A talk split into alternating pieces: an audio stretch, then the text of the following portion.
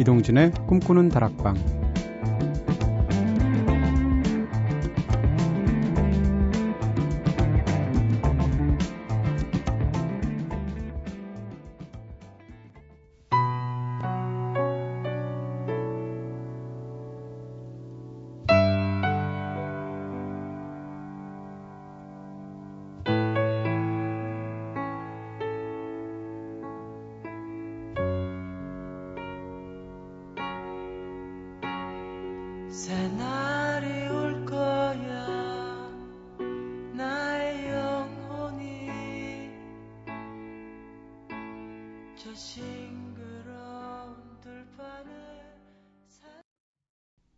안녕하세요. 이동진입니다. 이동진의 꿈꾸는 다락방 첫 곡으로 들으신 노래 시인과 촌장의 새날 들으셨습니다. 이제 설이 하루 막 지났죠. 네, 차분하게 음력 새해 시작하시라고 이 노래 들려드렸고요. 하덕규 씨의 목소리 그리고 또 피아노 이런 건 굉장히 쓸쓸하게 들리는데 가사는 새날을 희구하는 네, 맑은 내용이죠. 오랜만에 들었습니다. 네, 다들 설날 연휴 잘 지내고 계신지 모르겠네요. 올해는 또 설 연휴가 워낙 짧아서 네, 더 마음이 급해지죠? 이제 하루 정도 더 쉬고 나서 다시 일상으로 돌아가셔야 할 텐데요. 자, 오늘은 여러분들이 꿈다방 앞으로 보내주신 사연들과 신청곡들로 꾸며지는 우리 마음대로 코너로 함께하는 날이죠. 지난주에는 정파였기 때문에 2주 만에 찾아뵙게 됐었는데요. 그동안 차곡차곡 모아두었던 꿈다방 가족들의 소소한 이야기들, 신청곡들 하나씩 하나씩 꺼내보도록 하겠습니다. 자, 노래 한 곡 듣고 와서 우리 마음대로 본격적으로 출발시켜 보도록 하죠. 알파빌의 노래 듣겠습니다. Forever Young.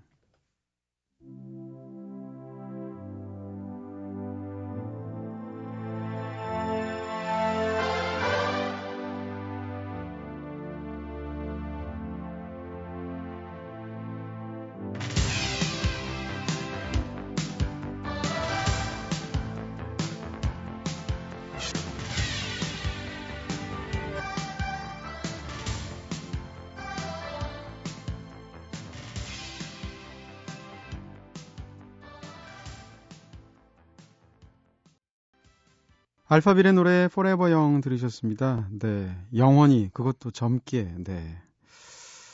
갑자기 뭐 이 노래 듣다 보니까 그리스 신화 생각나는데요. 새벽의 여신 이오스에 관한 신화입니다.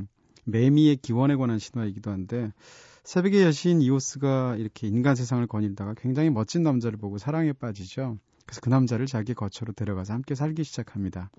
근데 데려가는 김에 또 다른 멋진 청년도 같이 데려가거든요. 근데 청년 이름이 잘 기억이 안 나네요, 지금. 갑자기 생각이 나서요. 어, 두 청년을 데리고 가서 이제 뭐 즐겁게 살고 있는데 하필 제우스가 이 두 청년을 보고 또 역시 반하신 거죠. 남자인데도 불구하고. 그래서 두 청년 중에 한 청년을 자, 자신한테 달라고 해요. 근데 신들의 왕이 달라고 하니까 이오스 신이 줄 수가 안 줄 수가 없죠. 그래서 그 한 청년을 주는 대가로 처음에 자기가 어, 한눈에 반해서 데려온 청년은 영원히 자기 옆에서 살게 해달라고 부탁을 합니다. 제우스 신이 그 대가를 들어줘요. 근데 깜빡하고 이오스 신이 그 청년이 영원히 살게 해달라고만 하지 젊게 영원히 살게 해달라고 말을 못한 거죠. 그래서 영원히 살긴 사는데 이 멋진 청년이 날이 갈수록 죽지는 않은데 계속 늙어가는 거죠. 그러다 결국 그 늙은 모습에 지루함을 느낀 이오스 신이 버리게 되고요. 그 청년은 목소리가 점점 세두에게 줄어들고 줄어들다가 결국 매미가 되어버렸다는 이 매미에 관련된 신화거든요. 이런 거 생각하면 참 영원히 산다는 게 좋은 건 아니에요. 그쵸? Forever Young. 갑자기 이상한 생각이 나서 전해드렸고요. 자, 요즘 들어서 꿈다방에 처음 발걸음 하신 분들 점점 늘어나고 있죠. 이제 전국에 한 30명쯤 넘을 것 같은데 오늘은 뭐 사연 보내신 분만 해도 30명이 훨씬 넘는 것 같은데요. 자 수줍게 첫 인사 건네주신 분들 그리고 오랜만에 다시 꿈다방 찾아주신 분들 격하게 환영 인사해드리면서 활기차게 한번 시작해 보도록 하겠습니다. 먼저 꿈다방 미니 게시판을 통해서 이슬 이슬샘님께서 와 이름이 슬샘이에요. 멋지네요. 이슬 선생님 이런 뜻인가? 네. 이슬쌤님께서 처음인데 반갑습니다. 다들 무슨 일로 이렇게 늦게 주무시는지 궁금하네요 하셨습니다. 저도 궁금한데 가끔 네, 꿈다방 끝날 시간쯤 차 몰고 강변도로나 올림픽대로 한번 달려보면 그 시간에도 차 굉장히 많거든요. 새벽 한 3시, 4시 이때도요. 어, 제 생각에 꿈다방 주로 들으시는 분들은 밤에 일하시는 분들, 혹은 상대적으로 아침에 일어날 부담이 조금 없는 학생분들. 네. 학교 가서 자면 되니까. 네. 그리고 또 오전에 일찍 일어나실 필요가 없는 사이클을 가지신 분들이 많이 듣는 것 같아요. 사실 한 6시, 7시에 일어나서 출근하셔야 하는 분들이 이 꿈꾸는 다락방을 본방으로 매일 청취하는 건 진짜 어려운 일이죠. 미니 게시판을 통해서 이승아님께서도 동진님 반갑습니다. 동진님이 라디오 DJ 하신다는 거 얼마 전에 처음 알게 됐어요. 너무 반갑습니다. 앞으로 열심히 들을게요 하셨습니다.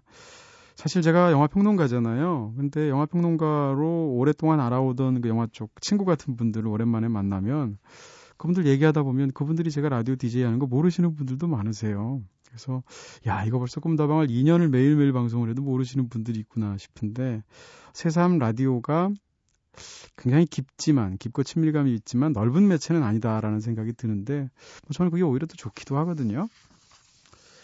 어, 최미영님께서도 이런 사연 남겨주셨어요. 매일매일 잡음이 많이 나는 라디오로 음악 듣다가 처음으로 미니 어플 깔아서 듣고 있습니다. 꿈다방에서 흐르는 음악이 너무 깨끗하게 들려서 진짜 뿌듯한데요. 컴퓨터 산 김에 혼자 배워서 설치했거든요 하셨습니다. 이렇게 이렇게 네, 한 걸음 한 걸음씩 앞으로 기술을 향해서 나아가시는 건데 아, 뿌듯하시겠어요. 사실 예전에 이제 이런 미니 어플 같은 것 또는 뭐 컴퓨터나 이런 것을 통해서 듣는 방법이 없을 시절에는 라디오를 라디오 수신기로 들을 수밖에 없는데 이 라디오가 뭐라 그럴까요? 이게 잘 들리는 곳이 있잖아요. 방 안에서 똑같이 들어도 예를 들어서 책상에 놓으면 안 들리는데 창가에 놓으면 잘 들린다든지 이상하게 라디오는 창가에 놓으면 잘 들려요. 그리고 또 왼손으로 들고 있으면 안 들리는데 오른손으로 들고 있으면 들린다든지 그래서 별짓을 다 하게 되는데 한참 안 들릴 때는 저는 벌 쓰는 것처럼 오른팔로 들고 라디오를 들고 듣기도 한 적이 있습니다. 네, 이런 건 다 이제 추억이 되어버렸죠. 박규민님께서도 안녕하세요. 이제 고1이 되는 순수한 남학생입니다. 잘 부탁드립니다. 하셨습니다. 야, 순수하다는 말을 앞에 쓸 수 있는 것 자체가 순수한 거죠. 그쵸? 고1 때 순수하지 않으면 인생에서 언제 순수하겠나 싶기도 하고요. 제 시커먼 속을 한번 들여다보면 그래도 고1 때가 순수한 것 같고요. 박규민님. 요즘은 사실 오히려 중학생 쪽이 짐승남인 것 같아요. 그러다 한 고1쯤 되면 뭐 이 거칠게 사는 것도 지루해져서 다시 공부를 시작하는 시기? 정말 그런 것 같더라고요, 요즘. 중2, 중3이 제일 무서운 것 같아요. 이소정님께서도, 음, 오늘 처음 라디오 듣습니다. 저도 꿈다방 식구 끼워주세요. 학생이라서 매일 듣지는 못하지만 그래도 자주자주 자주 듣겠습니다. 밤에 이렇게 라디오 조용히 틀어놓고 있으니까 심장이 콩콩 뛰네요. 잔잔히 흐르는 음악 소리가 밤의 은근한 두려움 가시게 해주는 것도 같고요. 하셨습니다. 음, 밤이라는 게 사실 혼자 외로이 시간을 갖고 있어서 좋은 건데 이게 또 그 밤의 고독감이나 이 외로움이나 이런 게 좀 지나쳐서 또 가끔은 좀 무섭기도 하잖아요, 뭔가. 그럴 때 라디오 틀어놓으면 참 좋죠. 민지연 님께서도 안녕하세요. 졸다가 동진님 목소리 듣고 싶어서 부랴부랴 왔습니다. 음, 몸살인데도 동진, 동진님 목소리에 빠져서 이렇게 일주일째 듣는 중입니다. 하셨습니다. 사실 자기 목소리 나중에 라디오 들으면 굉장히 민망하거든요. 근데 이제 저도 모니터 한답시고 많이 들어보니까 뻔뻔하게도 가끔은 제 목소리가 좋게 들리기도 하더라고요. 근데 어 몰랐는데 며칠 전에 제가 이 저희 방송을 가끔씩 라디오로 듣는데 한번 듣다 보니까 제가 이상한 읽는 버릇이 있더라고요. 이게 뭔가 하면 문장과 문장이 이어질 때 한 문장이 끝나면 쉬어야 되잖아요. 근데 제가 그렇게 문장이 끝날 때 쉬지 않아요. 그리고 오히려 그 다음 문장으로 빨리 이어진 다음에 그 두 번째 문장의 앞부분에서 쉬는 버릇이 있더라고요. 예를 들면 이런 식이에요. 제가 한번 읽어볼게요. 아, 우리 맨날 읽는 게 어디 갔나요? 네, 제가 한번 읽어볼게요. 이런 거죠. 예를 들면. 꿈다방에 털어놓고 싶은 이야기 있으신 분들 저한테 사연 보내주세요. 휴대전화 메시지는 샵 8001번이고요. 이런 식으로 제가 읽어요. 그러니까 저에게 사연 보내주세요 한 다음에 끊고 휴대전화 메시지는 이렇게 읽어야 되는데 그렇게 읽지 않더라고요. 그래서 왜 이런가 한번 생각해 봤는데 이게 예능이라면 편집되지 않으려는 몸부림일 텐데 그것도 아니고 네, 마음이 급한 건가 싶기도 하고요. 어쨌건 네, 저도 모르는 그런 말버릇들이 있더라고요. 어, 심효진님께서도 비슷한 사연 남겨주셨어요. 잠이 안 와서 이어폰으로 라디오 듣다가 처음으로 동진님의 꿈꾸는 다락방 듣게 됐거든요. 잔잔하니 좋네요 하셨습니다.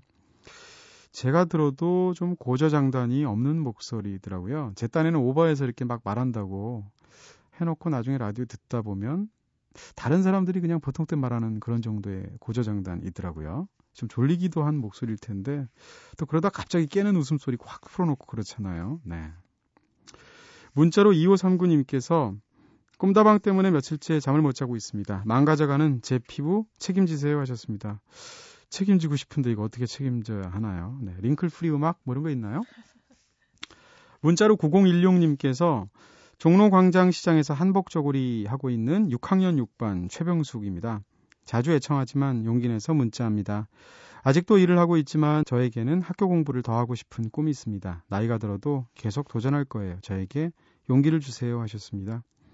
와, 6학년 6반이신데 문자로 이렇게 장문 문자, 그것도 100원이 드는 문자를 보시는 보내시는 것 자체가 네, 굉장하신 거고요. 사실 주변에서도 이제 저희 어머니 아버지 세대의 많은 분들, 친척분들 또는 어르신들 이렇게 뵙, 뵙게 되는데 그분들 중에 어떤 분들은 똑같은 나이인데도 호기심을 잃지 않고 뭔가 계속 배우는 분들이 계세요. 네. 그런 분들 보면 참 신기하다는 생각이 드는데 호기심이 있으면 확실히 덜 나이가 들고 덜 늙게 느껴지는 것 같습니다. 최병숙님 바로 그런 분이실 거고요. 문자로 5838님께서도 오랜만에 꿈다방 놀러 왔습니다. 추억 속의 오래된 앨범 생각나서 다락방에 올라온 것 같은 기분인데요. 오늘은 다락방에서 잠들겠네요 하셨습니다. 음, 다락방에서 잠들기도 하고요. 또 소영과 알게들 코너 같은 거 들으면 다락방에서 떠들기도 하고 세계로 같은 가는 기차 같은 거 들으면 다락방에서 심지어 여행도 가죠. 다가와서 그댄 나를 안아줘요 혼자서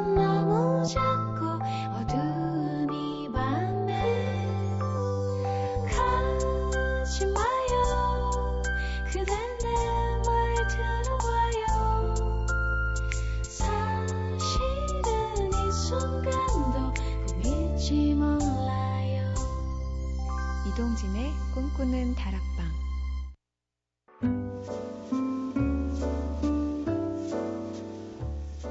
꿈다방에 털어놓고 싶은 이야기 있으신 분들 저에게 사연 보내주세요. 오늘은 여기서 끊어야지. 휴대전화 메시지는 샵 8001번으로 보내주시면 되고요.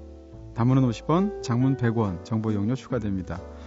무료인 인터넷 미니, 스마트폰, 미니 어플, 꿈다방 트위터로 참여 가능하시고요. 그리고 요즘 난 말이야 이 코너, 네, 꿈다방 홈페이지에 따로 게시판이 마련되어 있죠. 여러분의 소소한 일상들, 요즘 들어서 드는 생각들, 고민들까지 어떤 이야기든 괜찮습니다. 편안하게 이야기 나눠주세요. 어, 7154님께서 저희 강아지 코 고는 소리와 동진 DJ님의 목소리를 같이 듣고 있는 밤. 갑자기 듣고 싶은 노래가 있어서 신청합니다. 기네스 펠트로의 Bette Davis Eyes 듣고 싶어요 하셨습니다. 저도 킴 칸스의 이 원곡은 굉장히 좋아하는데 기네스 펠트로 버전 한 번도 못 들어봤거든요. 와 어떻게 불렀을까? 들어보죠.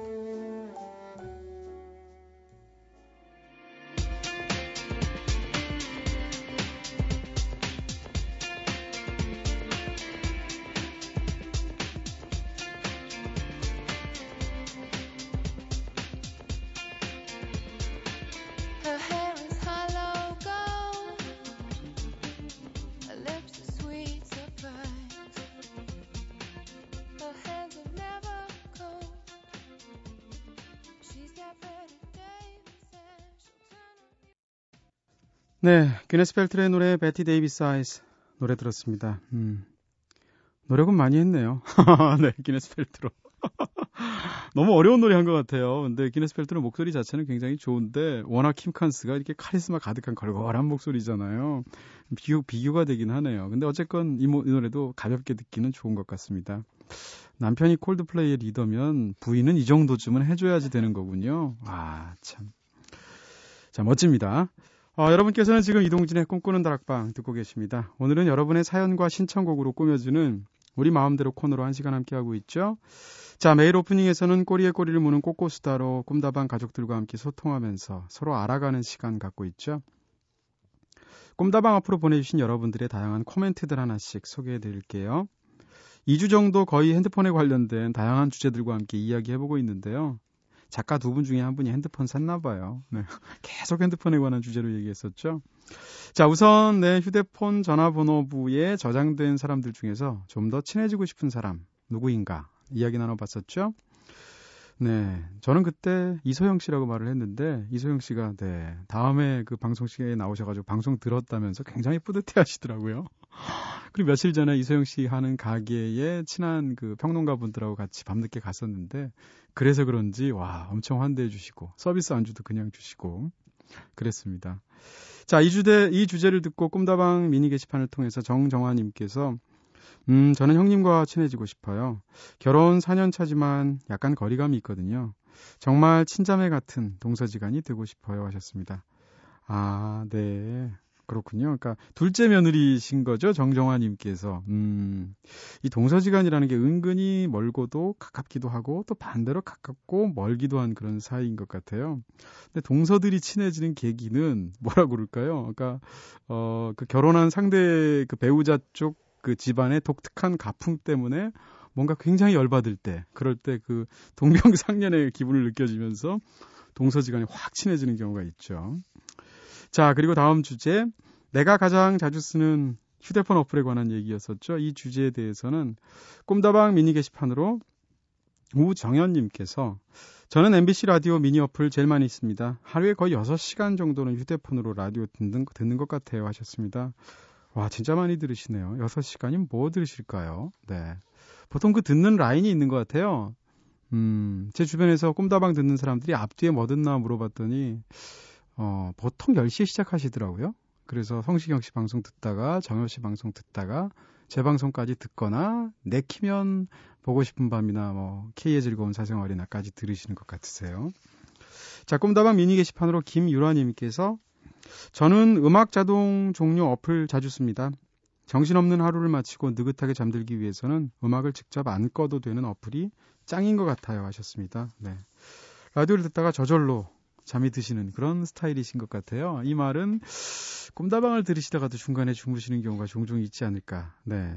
근데 미니도 예약에 온오프 기능이 있다고 하네요. 그러니까 네, 미니만으로도 다 해결이 되는 모양입니다. 저도 몰랐는데요. 꿈다방 미니 게시판을 통해서 역시 김가영 님께서 내비게이션 어플입니다. 저는 길치라서요. 길을 잃었을 때 도움이 많이 돼요 하셨습니다. 내비게이션 어플 진짜 많이 쓰시죠? 이건 진짜 꼭 필요한 것 같아요. 저도 가끔 쓰고요.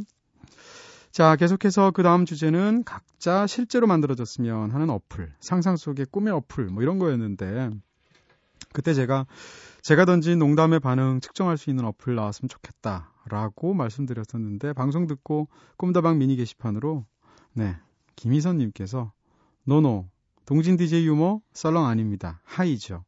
하여, 수준을 좀만 낮춰주신다면 어플 따위 필요치 않을 겁니다요. 하셨습니다.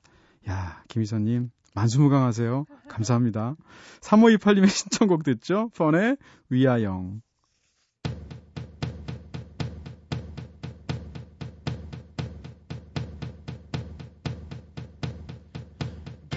second I I need to get my story straight. My friends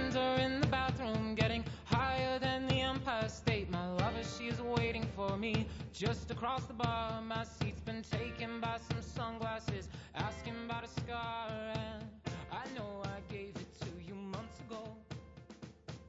I know you're trying to forget. 펀의 위하여 들었습니다. 작년에 나온 음반 중에 제일 많이 들은 음반 중에 하나가 펀 음반이에요. 굉장히 신나죠. 무슨 행진곡 같기도 하고, 그렇죠?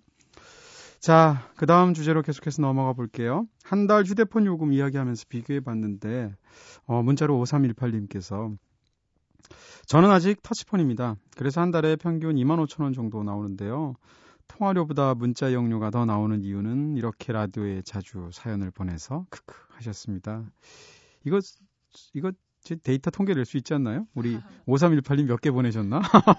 환급제를 그 해드려야 될 것 같아요. 네, 문자 20개 보내면 두 통 더 보낼 수 있게 해드립니다. 뭐 이런 식으로. 네.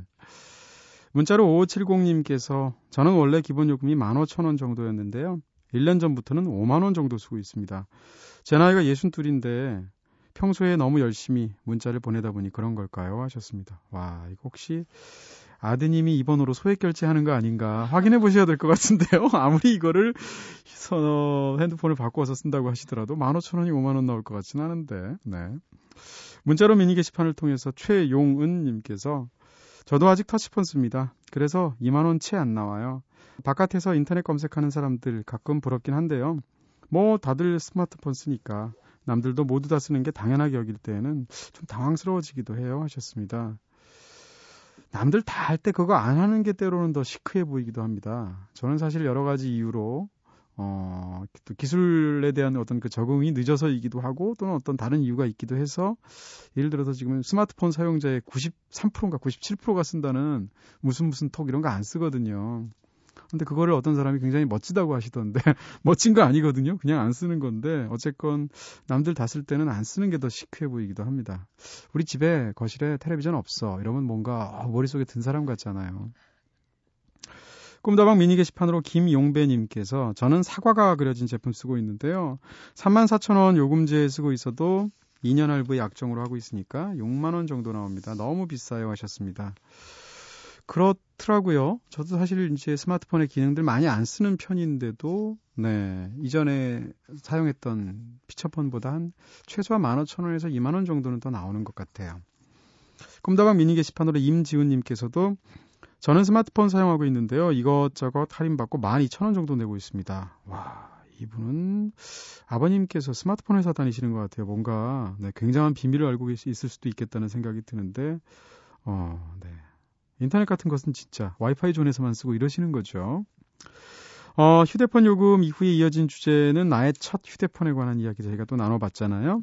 미니 게시판을 통해서 홍연희님께서 저는 대학 입학 선물로 휴대폰 처음 선물 받았습니다. 그 유명한 이거 말하면 안 되잖아요. 그쵸? 걸모 제품이었죠. 하셨습니다. 네, 걸면 걸리는 뭐 이래 가지고 김국진 씨가 아마 CF했던 기억이 나는데, 네. 이 사실은 진짜 하늘나라에 계신 걸리버님도 모르실 거예요. 아, 걸리버님은 태어나지 않은 허구 인물이군요. 미니 게시판을 통해서 역시 우정란님께서 저는 1995년에 처음 휴대전화 사용하기 시작했는데요. 저도 동지님처럼 검은색 제품이었죠. 그전에는 삐삐를 사용했는데 93년도쯤 처음 썼던 것 같아요. 삐삐에 줄이 있었고 줄 끝에는 작은 집게가 있었던 걸로 기억이 납니다. 맞아요. 그 집게가 있어서 그거를 이렇게 뭐라 그러나요? 허리띠에 걸려 있는 그 부분에다가 이렇게 찝어 두었던 기억이 나네요. 네. 우정나님 저랑 비슷한 동네거나, 네. 혹시 같은 중고등학교를 다니셨거나 이랬을지도 모르겠다는 생각이 들고요. 자, 그 다음 주제로는 전화에 얽힌 애틋한 추억담 나눠봤었는데요. 꿈다방 미니 게시판을 통해서 김혜민님께서 예전에 휴대폰 없었을 때는 전화했을 때 집에 사람이 없으면 자동 응답, 응답기 나오는 전화 참 부러워했었는데요 하셨습니다. 어, 진짜 그랬어요. 집에 딱 전화해서 answering machine 돌아가면서 얘기하면 아, 그, 그것도 그거 처음 설치했을 때 굉장히 신기하잖아요. 그래서 뭐 학교 끝나거나 퇴근해가지고 집에 가서 그거 탁 틀어놓고 있으면 어우 갑자기 저희 집은 한 20평대인데도 불구하고 한 40평대 아파트 사는 것 같은 느낌 들었던 기억이 납니다. 마지막으로 문자 실수담까지 저희가 이야기를 했었죠. 그때 김나라님께서 아무것도 입력을 안 하고 전송 버튼 누르면 연락 바랍니다. 라는 문구로 자동 전송이 됐죠. 그래서 전송한 적이 몇 번 있습니다. 이런 문자 실수 다른 분들도 많으시죠? 하셨습니다. 이거 굉장히 많이 하는 실수죠? 네. 어, 3161님의 신청곡인 10 Years After의 노래 들을까요? I'd love to change the world.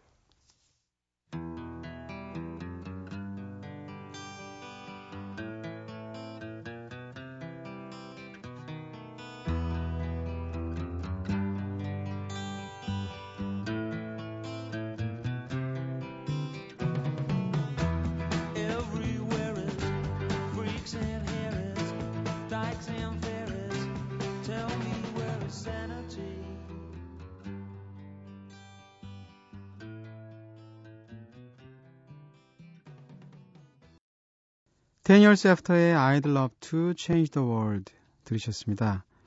나는 세상을 바꾸고 싶어요. 네. 또 더군다나 노래를 부른 그룹 이름은 Years After고요. 10년 뒤에는 세상이 어떻게 바뀔까요? 노래 들으면서 그런 생각을 해봤는데 10년쯤 지나면 지금 MBC DJ들 중에 누가 계속 라디오를 하고 있을까 그 생각해봤는데 강석 씨, 김혜영 씨는 틀림없이 하고 있을 것 같고요. 최유라 씨도 틀림없이 하고 있을 것 같고, 네. 91.9 쪽에서는 어떤 분이 하고 계실까요? 배철수 선배님이 제일 높겠지만, 네. 근데 또 방송에서는 또 요즘 또 약간 다르게도 이야기하시더라고요. 오래오래 하셨으면 좋겠습니다. 자, 꿈다방에 보내주신 이야기들 좀 더 나눠볼게요. 문자로 8166님께서 새벽에 듣는 라디오는 언제나 달콤하면서 마음의 안정을 가져다 주네요. 방송 들으면서 추억에 젖어들고 있습니다. 하셨습니다. 라디오라는 매체 자체가 좀 추억의 친화적인 매체이기도 하고 또 노래라는 것 자체가 원래 들으면 그 노래를 들었을 때 어떤 과거의 풍경들이 고스란히 떠오르잖아요. 아마 그래서, 그래서 그러지 않을까 싶고요. 문자로 2376님께서 와인 한 잔 마시면서 방송 기다리고 있습니다. 오늘도 이대로 아침이 올 것 같네요 하셨습니다. 와, 우아하십니다. 10 years, 10 years after가 아니라 라흐마니노프 틀어야 할 걸 그랬어요. 그렇죠? 음. 피아노 협주과 같은 거 한 40분짜리 쫙 틀어놓고 와인 한 잔 마시면서 방송 끝내고 이렇게 방송해야 되는데 자 문자로 0992님께서 전에 사귀었던 남자친구가 그리워서 거의 3년간 그 오빠 생일마다 그리고 또 크리스마스, 새해 같이 특별한 날이 되면 번호 바꿔서 문자를 보냈었거든요. 근데 나중에 그 번호로 전화가 온 거예요. 설레는 마음으로 전화를 받았는데 알고 보니까 그 오빠는 이미 예전에 번호를, 바, 번호를 바꿨고 그 번호의 새 주인이 되신 그분이 자꾸 오는 문자가 궁금해서 제 번호를 알아냈다고 하더라고요. 그 후로도 그분과 가끔 연락도 해요 했습니다. 하셨습니다. 어 이게 무슨 독일 저기 뭐야 저 소설 저기 새벽 3시 바람이 부나요 같은 그런 어 네. 근데 이런 분이면 약간 프로 같은 분 아닌가요? 이게 궁금하다고 알아내서 전화를 할 정도 분이면 네. 저도 예전에 이제 회사를 다닐 때 이 정기적으로 전화번호가 바뀝니다. 한 4, 5년을 쓰다가 번호가 바뀌면 제 번호를 선배나 후배가 갖게 돼요. 그러면 몇 년 동안 제가 전화를 계속했던 그 취재원들, 전 예전엔 기자였으니까요. 취재원들은 그 번호 바뀐지 모르고 전화를 할 거 아니에요. 그럼 새로 받게 된 사람이 선배였는데 그 선배는 제 전화를 계속 한 6개월 동안 받게 되는 거죠. 그럼 짜증이 나잖아요.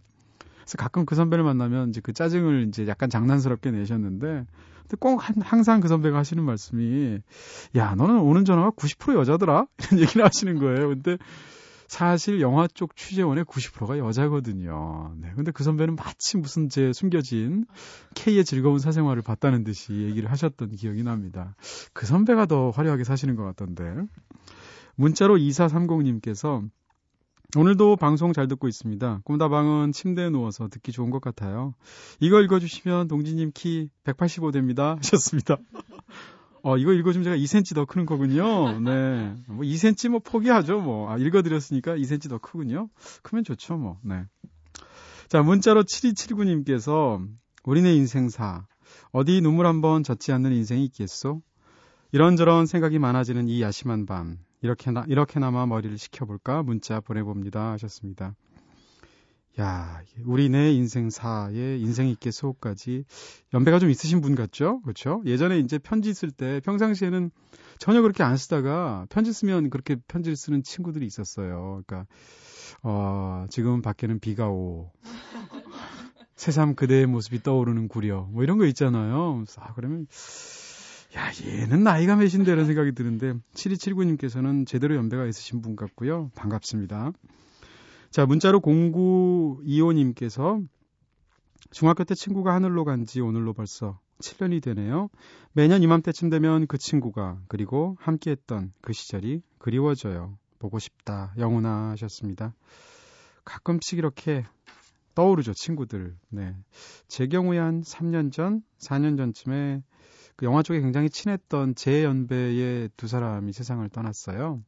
영화 제작자로 꽤 유명하셨던 음, 라디오 스타 만드셨던 정승혜 대표라는 분이 계셨고 또 영화 평론가로 재기발랄하시고 굉장히 좋은 글 많이 쓰셨던 이지훈 씨라는 분이 있었는데 이 두 분이 한 1, 2년 상관으로 그렇게 젊은 나이에 네, 마흔 안팎의 나이로 세상을 떠나셔서 무척이나 마음이 아팠던 기억이 나는데 저도 가끔 이두 분들 생각이 나거든요. 자, 김광진 씨의 노래 들을까요? 편지.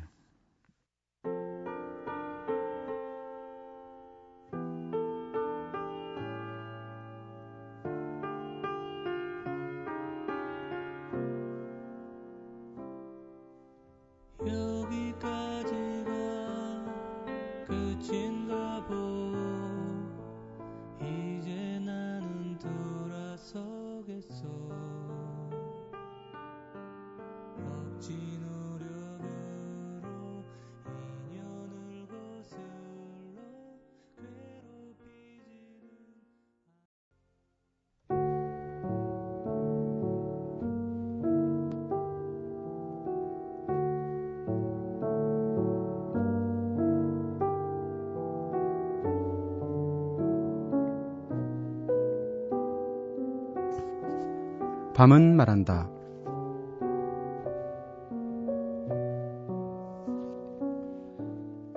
오늘 밤은 말한다에서 읽어드릴 책은 독일 작가 클라우스 틸레 도르만이 쓴 수다의 매력이라는 책입니다. 이 책은 남에 대해서 험담을 하고 은밀하게 소문을 유포하는 방식의 수다에 대해서 주로 서술하고 있는 책이죠. 동서고금의 다양한 사례들을 들어가면서 인간들이 지닌 수다 욕구의 원인과 결과를 추적한 책, 네, 그런 책인데요. 그런데 이 책에서는 수다의 부정적인 방향뿐만 아니라 수다의 효능과 긍정적인 기능에 대해서도 쓰고 있습니다. 오늘은 그런 부분들 중에 한 대목을 읽어드릴게요.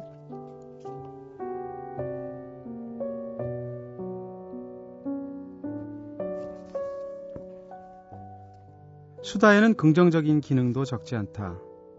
직장 동료들과 나누는 잡담이나 계단에서 마주친 이웃에게 건네는 담소, 물건을 사면서 주고받는 가벼운 이야기 등은 다른 사람에게 친근감을 표시하려는 노력이자 사회생활을 해나가는 요령이면서 동시에 시간도 때우고 호기심도 만족시키는 행위다.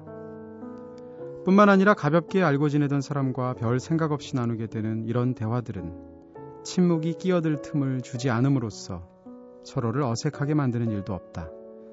왜냐하면 아주 친한 사이가 한 침묵은 서로를 불편하게 만들기 때문이다. 수다를 통해 사람들은 일상생활에서 쉽게 얻을 수 없는 잔잔한 모험을 체험하게 된다.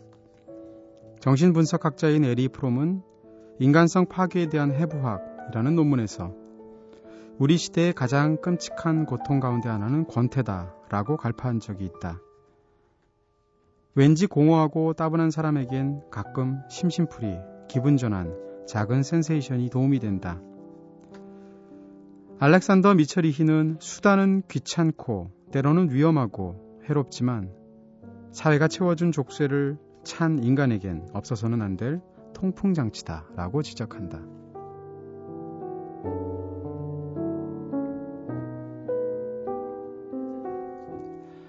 한 해를 시작하는 자리에 서면 저마다 포부를 밝히곤 하죠.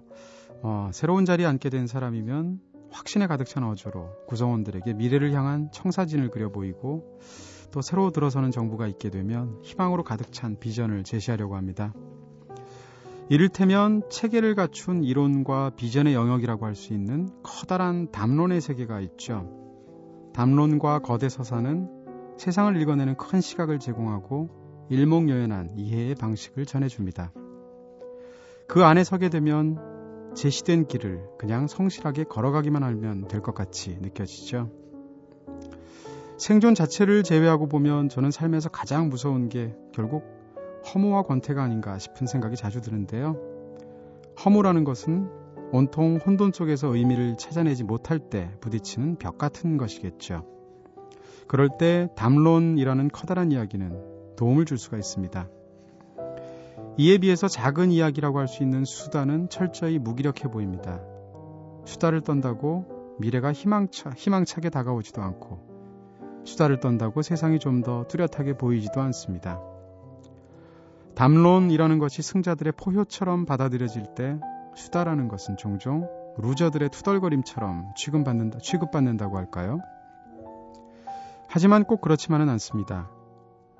담론은 작은 차이를 과장해서 공격하고 큰 차이를 당위와 정의의 이름으로 관철시키기도 합니다.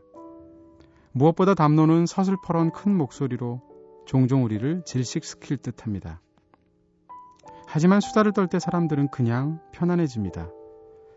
서로 떨어져서 서걱거리며 살아가는 개개인의 삶에서 잠시 벗어나와서 나와 너는 수다를 통해 쉽사리 우리가 됩니다. 그리고 시간 속을, 시간 속을 부드럽게 유영하죠. 말하자면 수다는 시간에 대한 인간의 원초적인 중압감을 해소하는 가장 유용한 방식인지도 모릅니다. 아울러 수다는 허무 못지않게 공포스러운 권태와 싸우는 인간의 가장 손에 익은 무기입니다. 그러니까 수다의 가치는 위험 있는 침묵과 생산적인 담론 사이 어딘가에 존재하는 것이죠. 사실 사소한 수다는 위험 있지도 않고 생산적이지도 않습니다. 하지만 삶을 더불어 사는 소중한 삶으로 만들어주는 데 있어서 적지 않은 역할을 합니다. 오늘은 이제 설이 막 지났죠. 다시 시작입니다. 아마도 음력설이 한 해를 새롭게 시작할 수 있는 마지막 순간일 겁니다. 좋은 생각들 많이 떠올리시길 바랄 거고요. 하지만 새로운 길을 가는 어귀에서 이 길을 가는 동안 반드시 뭔가 큰 일을 이뤄내야 한다는 강박 같은 것은 갖지 않는 것, 갖지 않는 게 좋지 않을까요? 이 길의 끝에서 뭔가를 해낸다는 것 자체도 따지고 보면 이 길을 가는 동안 우리가 행복해지기 위한 불빛 같은 것이니까요.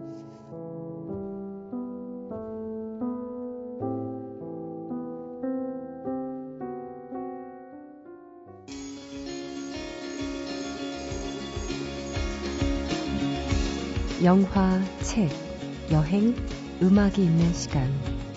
꿈꾸는 다락방.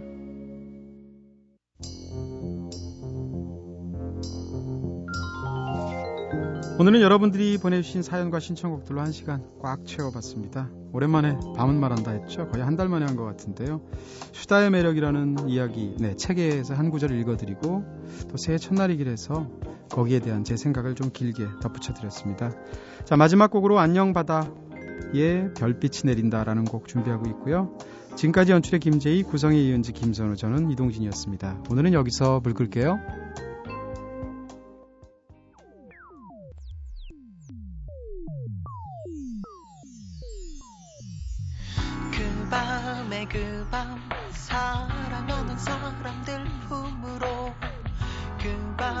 그그그 지나간 추억의 따스함 그 밤에 그 밤 어머니의 주름 그 사이로 그 밤에 그 밤 그 밤에 그밤